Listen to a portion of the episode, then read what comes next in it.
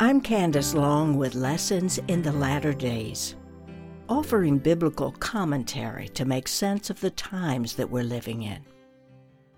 For some time now, we've been discussing parts of the plan to set up the New World Order, which is coming together faster than anyone ever anticipated.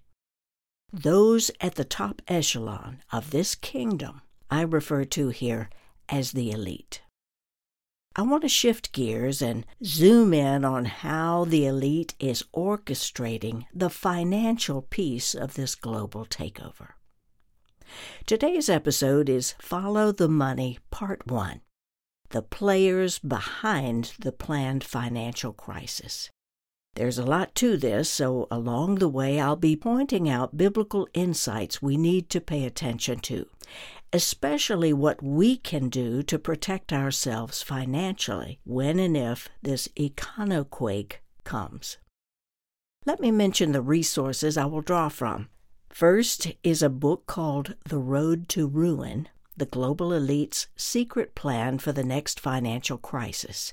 It's by best selling author James Rickards. Rickards is an American lawyer, economist, investment banker, and expert on matters of finance and precious metals. Secondary sources include recent publications from the IMF, the International Monetary Fund, and the European Central Bank. A third outside resource is a recent talk delivered at Hillsdale College in the fall of 2021 by Michael Rectenwald, the Chief Academic Officer for American Scholars.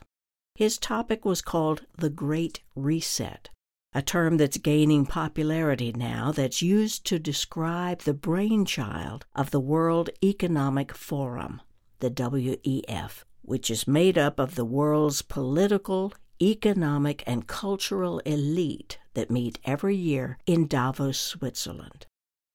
And a final resource in this episode are publications that I have received over the years from Chaplain Lindsey Williams, to whom God gave intimate knowledge of the elite starting back in the 1970s.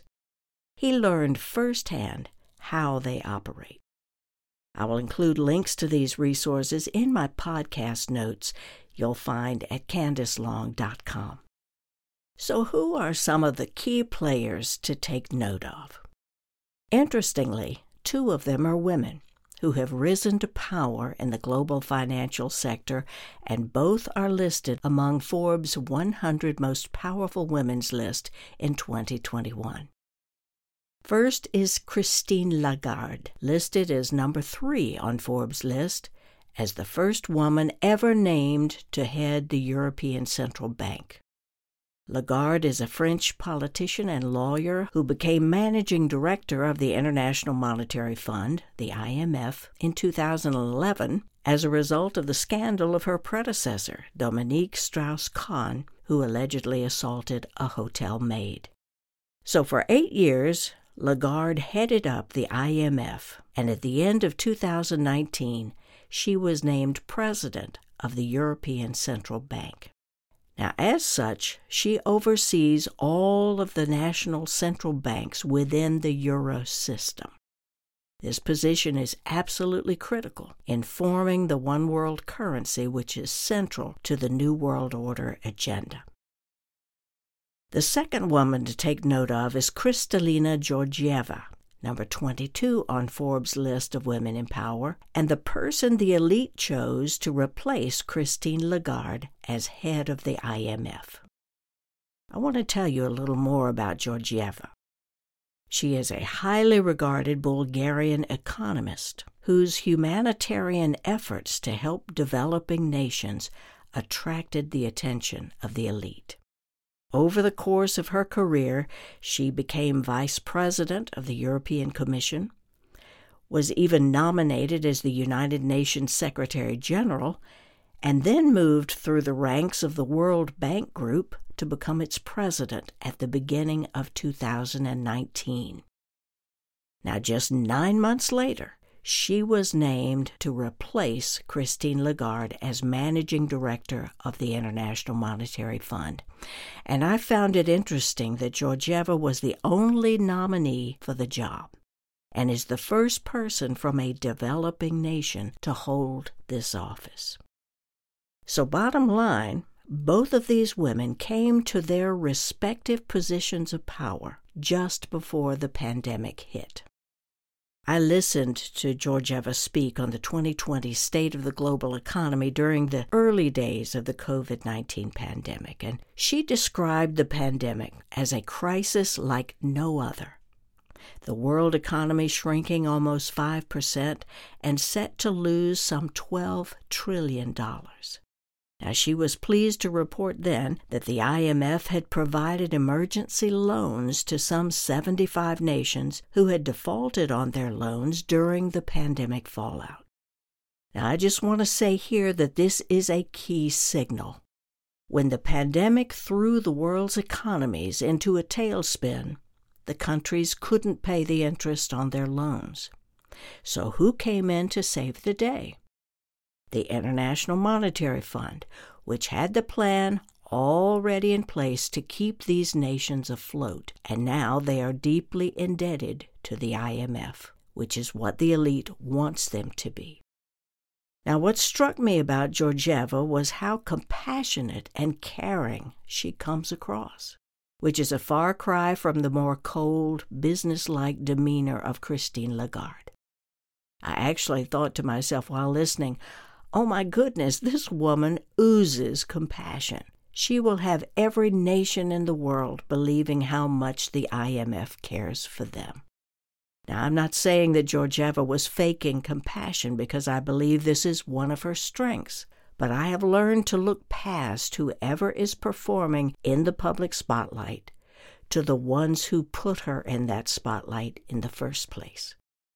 Now, during the interview, Georgieva said that her birthday was coming up and she was going to take a personal trip to Bretton Woods.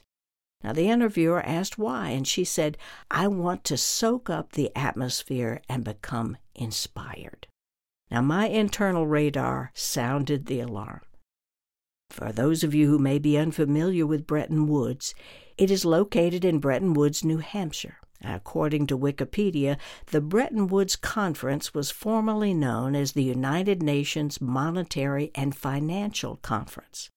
It was the gathering of 730 delegates from all 44 allied nations that were called to regulate the international monetary and financial order after World War II ended.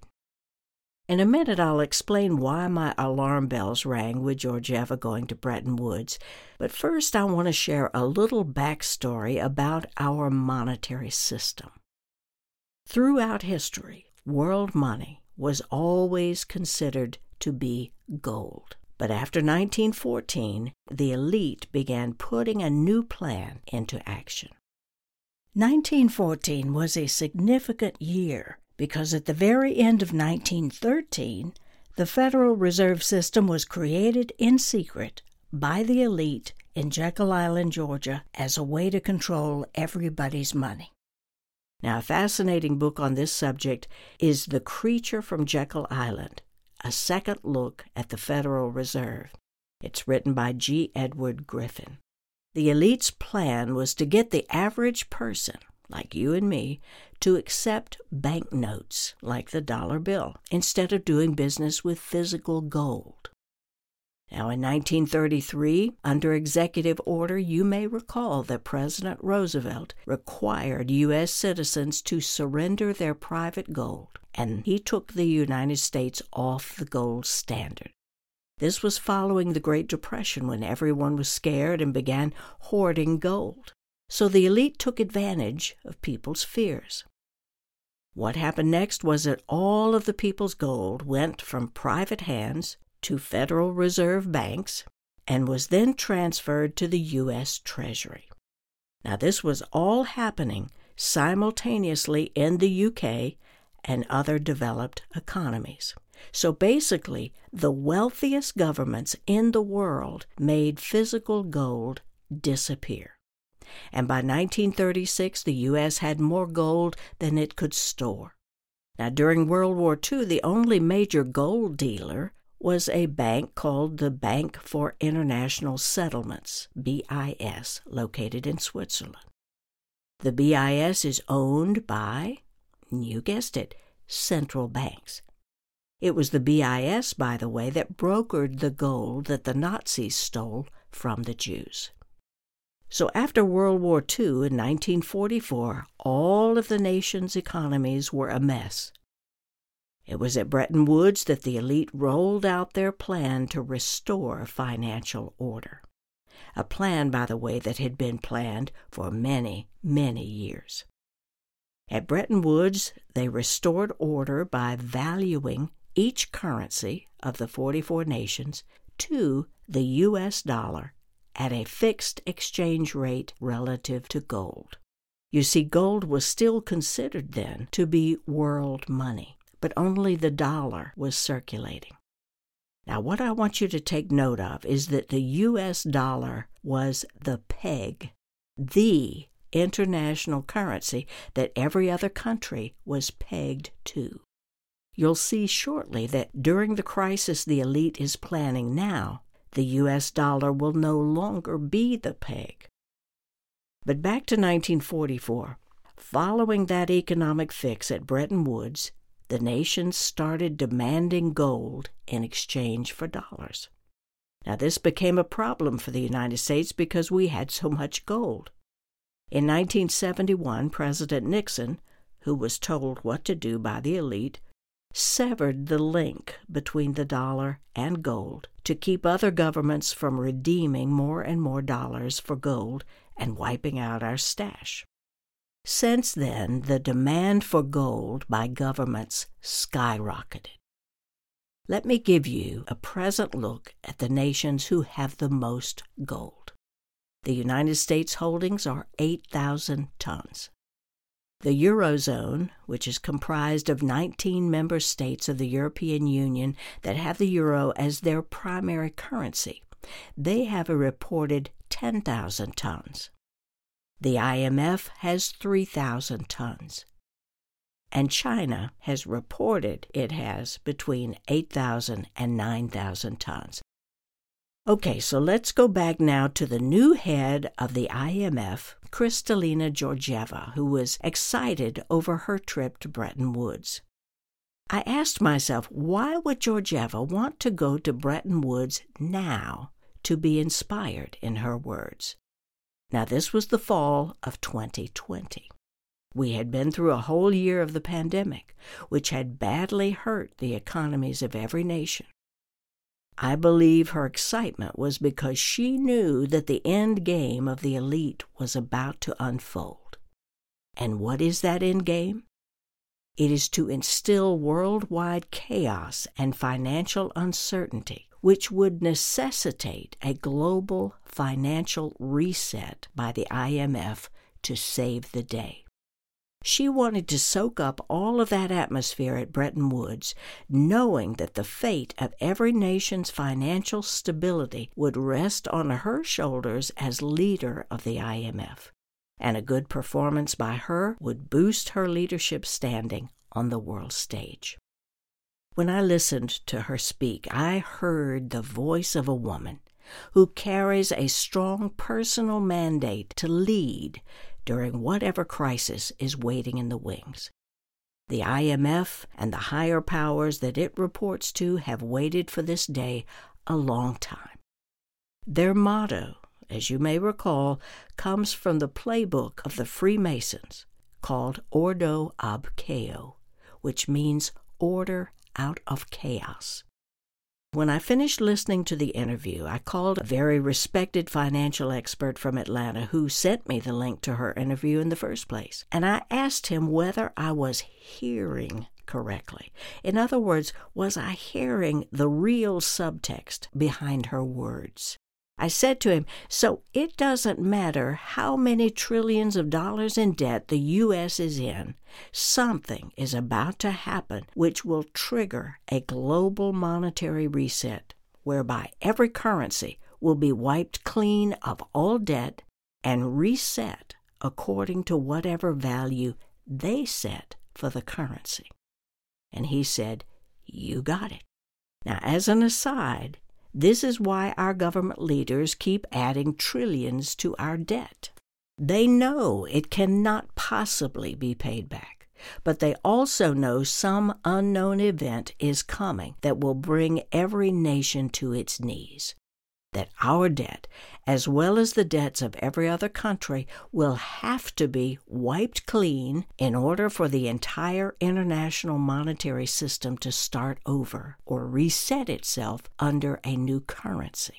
Only this time, the currency that the nations will be pegged to will not be the U.S. dollar.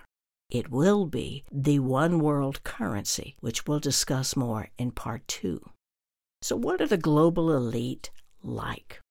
In the time remaining, I want to bring you a perspective on what they are like, and that perspective comes from Chaplain Lindsey Williams, who is now in his mid 80s. I have followed Chaplain Williams for many, many years and believe his story and his credibility. In 1974, God called him to move to Alaska to minister to the men who were working on the Alaskan pipelines. Now, through that move, God miraculously opened doors and brought him to the attention of the elite who just happened to own the entire operation there. They became so indebted to Chaplain Williams because his ministry with the workers saved them so much money, they ended up naming him chaplain to the Alaskan oil operation. They even invited him to sit in on their board meetings, which gave him a front row seat to learn just how much control the elite really has in the affairs of the world. He became good friends with two of them, who over the years fed him information as to what they were planning to do so that the chaplain could protect himself and his family. Now they knew that he was sharing this information with others, for that has been his ministry for many years. But they did not threaten his life for revealing their secrets. Now let me share a few insights from publications that I received in the last few years, and this is in his own words. Number one, he said that everything that the elite said they were going to do happened just as they planned. When I once asked my friends whether or not they were Republicans or Democrats, they just laughed and said, Chaplain, we own both sides. They will do whatever we tell them to do. Number two, here's the way the elite operates when financing a company. They financed A&P's rise to be the number one leader in the grocery market, and by the time I was 11, A&P didn't need the elite anymore. They had made their fortune and paid off their debt. Even though the elite made billions in interest, A&P was no longer any interest to them, so they ordered congressional pawns to break up the monopoly. A&P lost their market share as the elite then began to finance Safeway and Kroger. Now, from other stories Williams has shared over the years, this is a key behavioral thread I want you to be aware of in how the elite operates. They make their money and then they destroy the entity, in this case A&P, when it no longer serves their purposes. Number three, in one of his reports, he said, Years ago, the elite invited me to an island in the Bahamas to learn how they carry on their finances. They indoctrinate everyone who is in leadership positions to this way of life because it makes them money. Then they are beholding to the elite because of their financial know how and will vote the way the elite want them to. The only thing they were not able to control was Donald Trump. Now, regardless of your feelings about President Trump, from William's intimate knowledge, he said Trump is not one of them.